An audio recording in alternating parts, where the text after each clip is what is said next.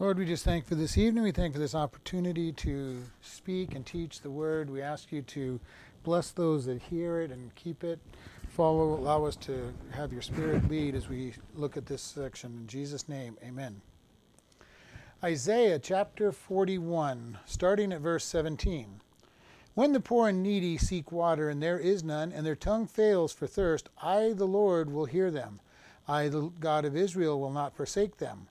I will open rivers in high places and fountains in the midst of the valleys. I will make the wilderness a pool of water, and the dry land springs of water. I will plant in the wilderness cedar and, and shittim tree, and the myrtle and the oil tree, and I will set in the desert the fir tree and the pine and the box tree together that they may see and know and consider and understand together that the hand of the Lord has done this and the Holy One of Israel has created it. We're continuing this chapter and we're looking at God speaking again. He's caring for his people. He's, his, his mercy is being shown all through this chapter. And here he says, When the poor and needy seek water. And here we begin to think that this may be not just physical water, but spiritual water. Throughout the scripture, we're told that there will be a hunger and a famine for the Word of God. This is what we're seeing in our day and age right now is a famine and hunger for God's Word. That are so fewer and fewer churches are teaching, fewer and fewer places are teaching God's Word. And God says, When the poor and needy seek none, and there is, and their tongue fails, I, the Lord, will hear them. I, the God of Israel, will not forsake, will not abandon them. He is there, He is caring. That's the good news we have of God is that He cares for us, that He desires to give us blessings. Not the prosperity gospel where you give and you get rich, but the idea that God wants to bless us. Just as any parent wants to bless their children and give them more than they ask. A good parent is not just seeking, how little can I give my child? What, what is the least I can give my child and keep them happy? God is not looking to give us the least. He is looking to give us multitudes of blessings, multitudes of blessings. And this is what it says in verse 18 I will open rivers in high places and fountains in the midst of valley. I will make the wilderness a pool of water and the dry land springs of water. God wants to bless us. And when we get into the Word, we do see the blessings of God's Word. He teaches us what we need to know. He builds us up. He edifies. He builds us up in many ways. And He just wants to honor and keep us. And this is what He says He opens rivers, rivers of blessings and fountains in the midst of the valley. And He will turn the wilderness into a dry place. How many times have we experienced great blessings in the hard places where God opens His Word and reveals to us what it is He wants to show us. He says, I will plant in the wilderness the cedar, the shittah, the myrtle, and the oil tree. And here we see the acacia tree, the shittah, and the myrtle tree, and the oil tree, the olive tree, the Spirit, the Holy Spirit flowing upon us.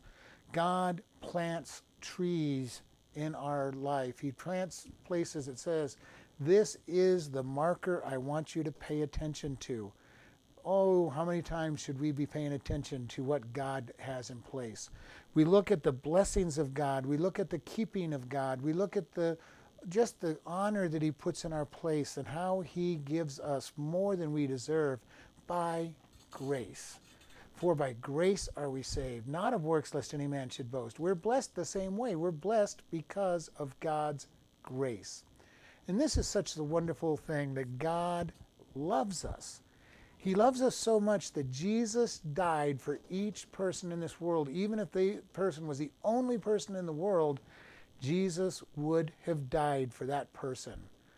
And we need to be able to understand that. We need to really grab hold of God loved me. When I was a sinner, before I was born, God loved me and died with me in mind. And you. They that see and know and consider and understand together that the hand of the Lord hath done this, the Holy One of Israel hath created it. Do you, as a believer, see God's hand around you? It's amazing to me how the world will go and look at us and say, "Boy, you guys are just so lucky. Look at how look what good consequences you have in your in your life. Look at all the good that keeps happening your way. Man, you are just so lucky." No, we are blessed by our Father. He is the one that gives us our blessings. He is the one that honors us. He is the one that brings it is. He creates it. The Holy One of Israel, God. He is the one that builds it up. He's the one that keeps us. He's the one that blesses us. And we need to really be able to see God's love for us, His grace for us giving us everything we don't deserve. He fills our life with waters, He fills our life with the Spirit. He fills our life and takes away our thirst. He tells us, Everyone's thirsty, come and get water. Come by and drink freely.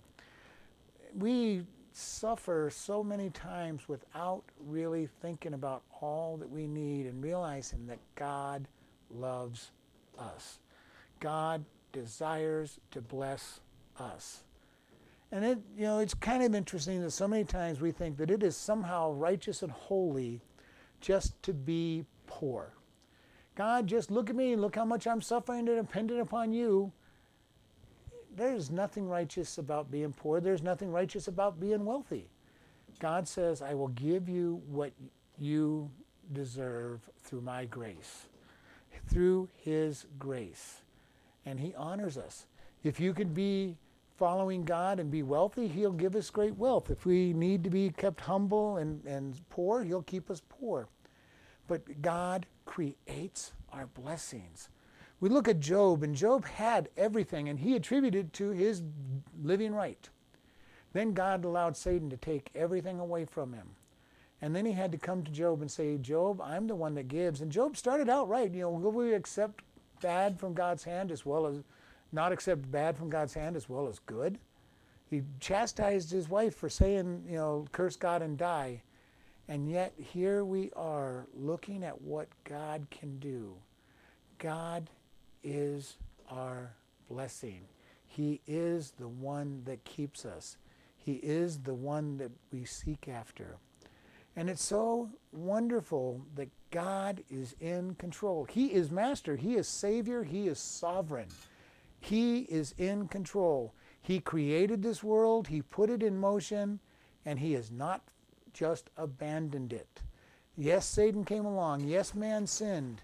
But God did not abandon this world to anything. And the picture of Satan having to go before God to try Job is that proof.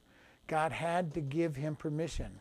Now, sometimes, I've said this many times, sometimes we wish God would give less permission to Satan to do things, but it is what God does. He wants to test us. Will we trust Him when everything seems to be wrong, when everything seems to be bad?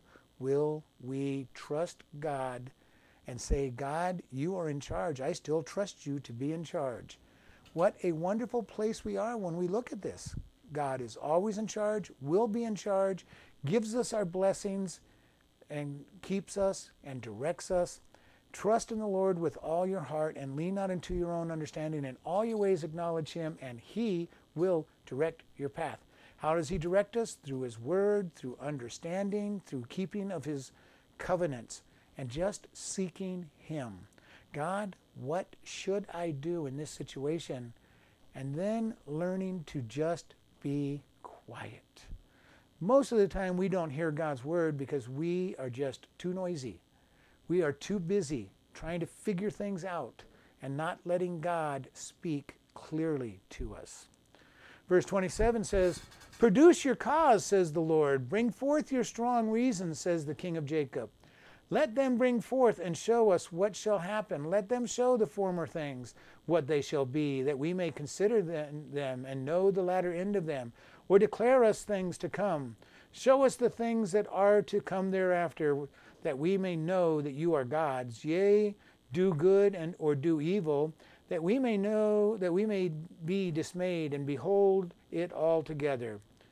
Behold, are, you are nothing, and your work is not. An abomination is he that chooses you.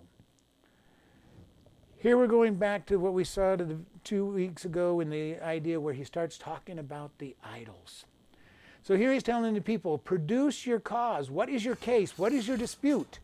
You're in my court of law. You're in, you're in my place to produce your, your case.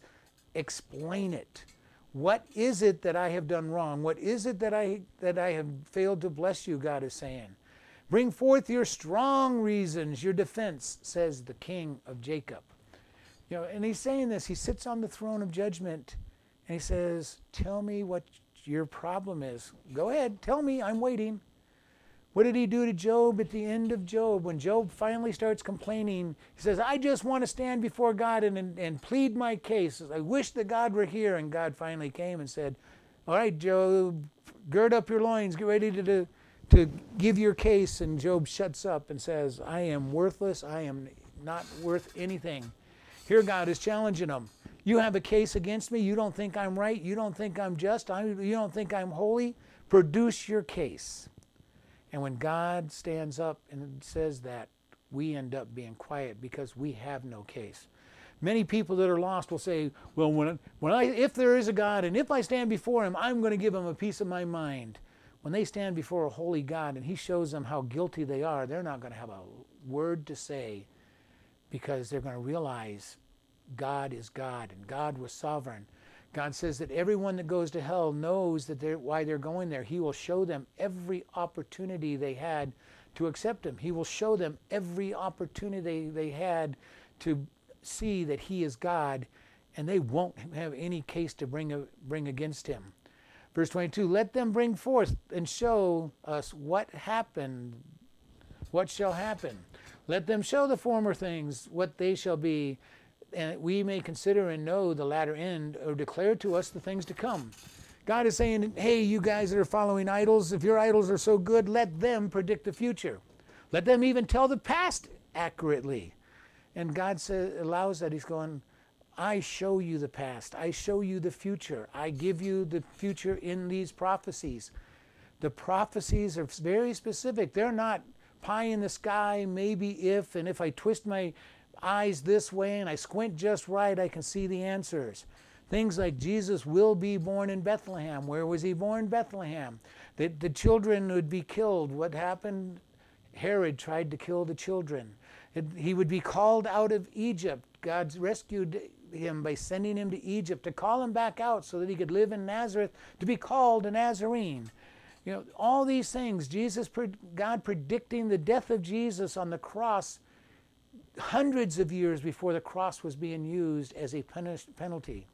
All of these things are out there. God saying that Israel will return, and what has happened? They have returned not once but twice.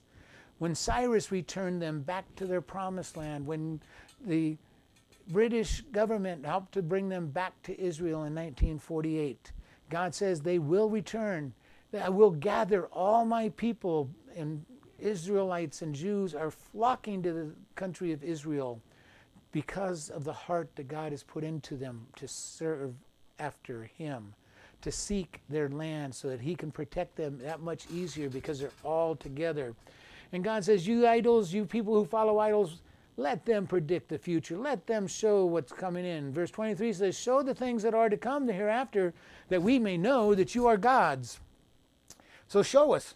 Give us give us some prophecy, accurate, real prophecies, very specific.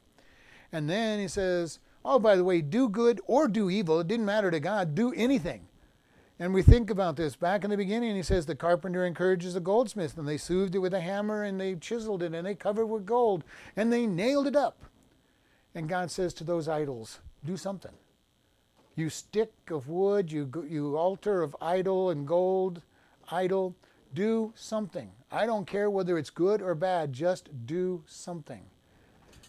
Kind of amazes me sometimes that people will sit and worship a hunk of wood, worship a golden statue. And yet, how many times in our day and age do we do very much the same thing? We go out and we worship sports, we worship work, we worship our family, at least in those cases, they might be able to talk back to us, but they're still not going to do good or evil. They're just things. And we end up worshiping, spending more time with those than we do with God, the real God, the God of the universe. We need to be so careful. Anything that takes the place over God is an idol. The, in the commandments, it says, You shall have no other gods before me. Nothing. Nothing else before God. Family, work, idols, TV, entertainment, hobbies, nothing is to be placed before God. How do we know what we what has been placed before God? Several ways. We can look at our schedule. How much time does God get? We give work 40 hours a week at least, maybe 50 or 60. We give our many people give their time in, to television for another 20, 30 hours, 40 hours a week, maybe five, maybe four or five hours a day, so that they're pushing 28 to to 35 hours a day, maybe even more. You know, what is your time spent in? How much time does God get? Does He get at least a tithe of your time? How about your money? What do you spend your money on? If we opened up our checkbooks and took a look, what does God get? Does He at least get the tithe of our income? Does He get special features with us? Or can we look and say our hobby gets the bulk of our money, our family gets the bulk of the money, and we keep those? What is number one in our life? Our money and our time will definitely show that. And we need to be careful about that. No other gods before Him. And it says, Do something so that we can be dismayed, that we can be amazed, and behold it all together. Let us look. And then he says, What is really true Behold, you are nothing and your work of naught. An abomination is he that chooses you. God says these idols are worthless. They're junk. They're just a item. Another place God says you go out to the woods, you cut down a tree, with half of it you make an idol and with and and with half of it you eat you you cook your food. And people bow down to these idols. God says they're nothing. They can't hear you. They can't answer you. They can't do anything. They're not going to do good. They're not going to do bad. They are just junk. And they are worthless. Do we really realize that God is the one that's worthy of worship? Do we put Him as number one in our life? Do we really look at Him and say, God, I want to follow you and only you? And again, how much time do you put in with God? How much time do you spend reading the Word? How much time do you spend listening to teaching? How much time do you spend worshiping God? Are you giving at least the tithe to God? God demands the tithe, and then He says, "Give me, bring in your tithes and your offerings, and give them cheerfully." God doesn't want them if you're not going to give them cheerfully. He doesn't need our money. He owns everything, and yet He says, "Give me of your abundance. Give me the tithe. When have we given God enough? When it hurts. This is what's been taught so many times. God's not even just asking for a tithe. If we can give a tithe and it's just surplus income, that's not what God wants. He wants to say, Are you willing to trust me with what you give? Are we giving God enough that it says, God, I, if I don't, if you don't bless me, I cannot make it. So here it is, God. I'm putting my trust in you. This is very important. Verse 25 says, I have raised one up from the north, and he shall come from the rising of the sun. He shall call upon my name, and he shall call upon the princes as the mortar and as the potter treadeth clay. Who hath declared from the beginning that we may know, and before time that we may say, He is righteous. Yea, there is none that shows, yea, there is none that declares. Yea, there is none that hears your words. Who is it that, Jesus, that God sent? He sent his son. He sent his son in righteousness, the hill of Mount Moriah to die for our sins, to declare God's righteousness, to declare God's truth, to declare God's mercy, to declare God's grace. Jesus came to show us God in the flesh. He was God, is God, always will be God, and he dwelled among men to show us what God is like. Do we really understand this? God became flesh. He became not only flesh. It would be one thing for us to think of God stepping out of heaven and becoming a, a strong warrior, a mighty man. But what did he do? He came as a baby, totally weak, totally dependent on parents for everything to be fed, to be cleaned, to be clothed, to be taught to speak, to be taught.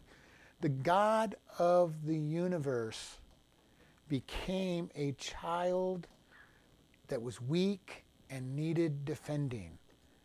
And how did God defend him? He sent Mary and Joseph away from the land of Israel to go to Egypt to protect him from Herod.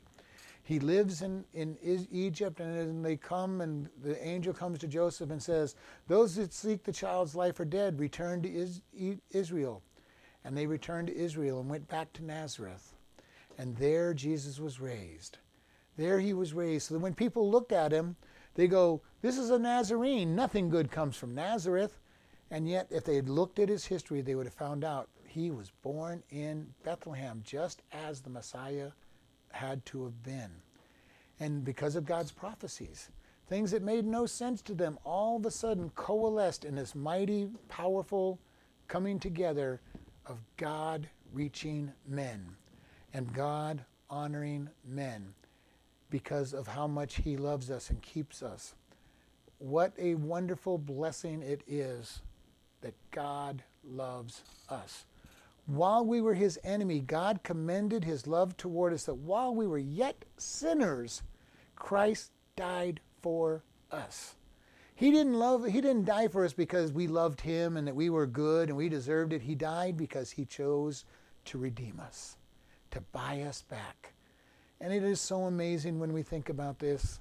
God created man knowing that man was going to sin, knowing that Jesus would have to come out of heaven onto this world, live a perfect life as a human being, and be crucified by men so that he could buy us back and pay for our sin. It is so hard to understand, so hard even sometimes to believe that God loves us that much. And then how hard is it for us to love people at times? They get on our nerves, they're not nice to us, and we just get all bent out of shape. It is so wonderfully tremendous that God did not do that to us. He could have just said, Oh, they're not worth it. Look how bad they are. I'm not going to redeem them. And there would have been no problem with that. Jesus is, it says in verse 36, uh, 26, He is declared from the beginning. In Revelation, we're told that Jesus was the Lamb slain before the foundation of the world. And Jesus has been declared right from the beginning. When Adam and Eve sinned, God came to him and said, I have the Redeemer. He's going to crush the serpent's head. The serpent will hurt, strike his foot, but he will be victorious as he crushes that foot, as the head of the serpent, and he will win and redeem my people. Jesus' death, burial, and resurrection was not an afterthought for God. It was not an, a shocking thing. Oh, my people have sinned. Now what am I going to do? Jesus was going to be crucified from before the foundation of the world. And it is hard to understand. Why would God go through all of that? The cost of the pain. Jesus paid for our sin. He became sin. And when he became sin, the Father and the Holy Spirit turned their back from on him and could not have fellowship with the person they'd had fellowship with all of eternity past. And the suffering and pain that Jesus felt when they, when they were turned over, and he had sin in it, he had become sin, and the Father and the Spirit had to turn their back on Jesus, and honor was lo- left from him, and he had to be by himself. He died on the cross in agony alone for the first time in all of eternity. He died in agony alone without the Father, without the Spirit's fellowship. We can't even begin to feel the pain that that cost. We can't even begin to understand the pain that the crucifixion cost when the Father and Son and the Holy Spirit were separated and no longer together, no longer one, all to buy us back, all to redeem us. The first shall say to Zion, Behold, behold them, and I will give to Jerusalem one that bringeth good tidings. For behold, for I behold, and there was no man, even among them there was no counselor, that when I asked of them could answer a word. Behold, they are all vanity, their works are nothing, their molten images are gone, are wind and confusion. Jesus says here, God says here, the first shall say to Zion, Mount Zion, Jerusalem, Behold, behold, I give to Jerusalem one that brings good tidings. We see the picture of Jesus coming to Jerusalem to bring good tidings, to give the message of God. Just before he dies, he goes up on Mount up on Mount Olive and he comes down and he looks at Jerusalem and he weeps and says, How I would have gathered you like a hen gathers its chicks. You who destroy the prophets and kill kill the righteous, knowing that he was going to die in just a few days. And he looks down upon them and he weeps because they're hard hearts knowing that they weren't going to re- re- receive him, and yet weeping because of that hard heartedness. How many times does God weep over us because we get so hard hearted? We don't necessarily follow what he says to do. We are so rebellious. We are so hard hearted. And God has to speak to us. When we're soft and tender, we read the word and we go, God, thank you. Forgive me of my sins and guide me. And then we get our hearts just a little hard, and God has to come in with a sledgehammer and break up our hard ground, plow it over with the word, and speak into our hearts, giving us conviction, giving us a changed heart. And He brings us good tidings. And when we live according to His life, we bring good tidings to the world, and they get to see God in action. They get to see the love of God in action, the mercy of God in action when we live according to the way God wants us to live. And it says, Behold, there, and there was, no, for I beheld, and there were no man, even among them, there was no counselor that when I asked of them, they could answer a word. Because God says, I, I challenge them. I challenge them to present their case, and there's nobody there. Nobody who can present the case, nobody who can defend, nobody that can rise up. And this is the world. The world will say, I've got a case against God. And I've shared this with us so many times. When people say, you know, the Bible's full of contradictions, the answer that you need to ask them is show me one. Give me a contradiction. Let's examine what you're saying and see if it's true. You know, well, we just can't believe God because science has proved that there is no God. And I will ask them, show me where science has proved that there's no God. Show me. Usually they'll point to evolution. They go, science has proved evolution's true. And I'll go, no, it hasn't. It's still a theory. And it isn't proven, and it is not even a very good theory. It does not match true science. But you know, it all comes down to what are you going to believe? Are you going to believe that there is no God or that there is a God? We know, according to the laws of thermodynamics, that there must be a God because says that energy is neither created nor destroyed, which means it either has always existed or it had a special, non physical, supernatural start. The second law says that all energy tends toward empathy, entropy, which means if this world had eternal energy, it has always existed, it would be dead. Now, it has been pointed out by many scholars well, well that is only true in a closed system. The universe is a very large closed system, but it is a closed system. And we need to recognize that. So if matter is eternal, we, we should be in a dead environment. Many of you go, well, we're in the middle of e- we're in the middle of it. No, we can't be in the middle of eternity. If it stretches back forever, we cannot be in the middle of eternity. There is no such thing as the middle of eternity. Eternity has no beginning, no end, and therefore no middle. And therefore, we cannot have this saying, we know that there is a supernatural start to energy. Not always existed. Now, does that prove our God started it? Not necessarily. Then we have to look at the claims of all the different religions and supernatural possibilities. And Christianity best fits that avenue. And it goes on to say in the very end here Behold, they are all vanity. Their works are nothing. Their molten images are wind and confusion. People are vanity. Every activity we do without God is vain. God is the only one that will fill the emptiness of our heart, and we need to be able to understand it takes God to fill the emptiness. People try to fill it with everything. People will fill, try to fill it with wealth. They'll try to fill it with fame. They'll try to fill it with family. They'll try to fill it with activity. They'll try to fill it with nothing. And they can never fill it. They'll try to fill it with alcohol and drugs and sex and, and all m- manner of sin and not fill the emptiness of their heart until they finally come to God. So the question we have before us as we look at this is do you trust God? Have you come to the recognition that you are nothing without God? That you are following vanity and emptiness without God? All that emptiness that you feel needs to have God to fill it. Is it really hard to do? No, it's easy. John 3:16 For God so loved the world that he gave his only begotten son that whosoever believeth in him should not perish but have everlasting life. God loved us and his love gave his son as a perfect gift so that we could have eternal life. Romans 3:23 says for the way for all have sinned and come short of the glory of God. But the gift of God is eternal life through Christ Jesus. All of us, every single person who has ever lived on this world except for Jesus sins. And most of us sin a lot.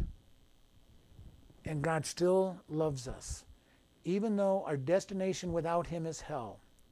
The wages of sin is death, but the gift of God is eternal life. Without God's purchase of us, we would be in hell. How do we get saved? We recognize that we're a sinner. We recognize that we deserve hell.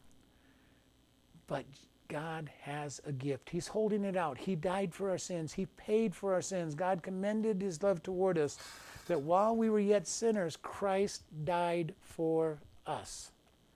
He wants us to be able to be received by him, accepted by him, and accept his gift.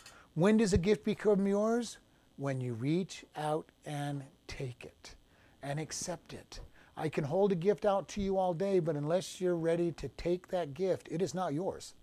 I, I consider it yours, it's yours, but if you don't take it, it's not going to be possessed by you. Then it says, If any man shall confess with your mouth the Lord Jesus and shall believe in your heart that God hath raised him from the dead, you shall be saved. For with the heart man believes unto righteousness, and with his mouth confession is made unto salvation. We confess Jesus. Jesus, I need your help. I'm a sinner destined for hell without you. I accept your gift. And then we believe. That doesn't just mean, oh, I believe there's a Jesus, I believe he died. It is put all my trust, all your trust. No plan B, no plan C. If Jesus isn't who he says he is, if he doesn't have this gift that he says he has, without him, I'd be nothing. Without him, I'd surely fail. You know, we need to be able to reach out and say, God, I trust you and you only. Come into my life and fill me. This is very important. If you've heard this message and you don't know God, say this prayer today. Confess Him as your Lord. Seek Him. Be His child. Follow after Him. If you do that, find a Christian brother or sister and tell them that I accepted Jesus Christ as my Savior and ask them to help you learn from the Word of God. Help them to help you find a church.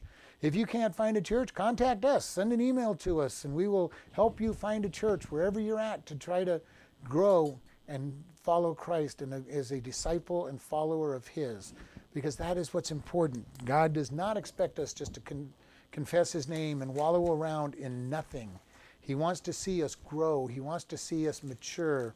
He wants to see us gain our place through discipleship. Learn from God, follow God. Lord, we just thank you for the, this message and those that are hearing. Lord, we ask that many will take and accept you as their Lord from this message and that they will follow you into discipleship and grow and find good churches and be able to seek after you. And we just thank you. In Jesus' name, amen.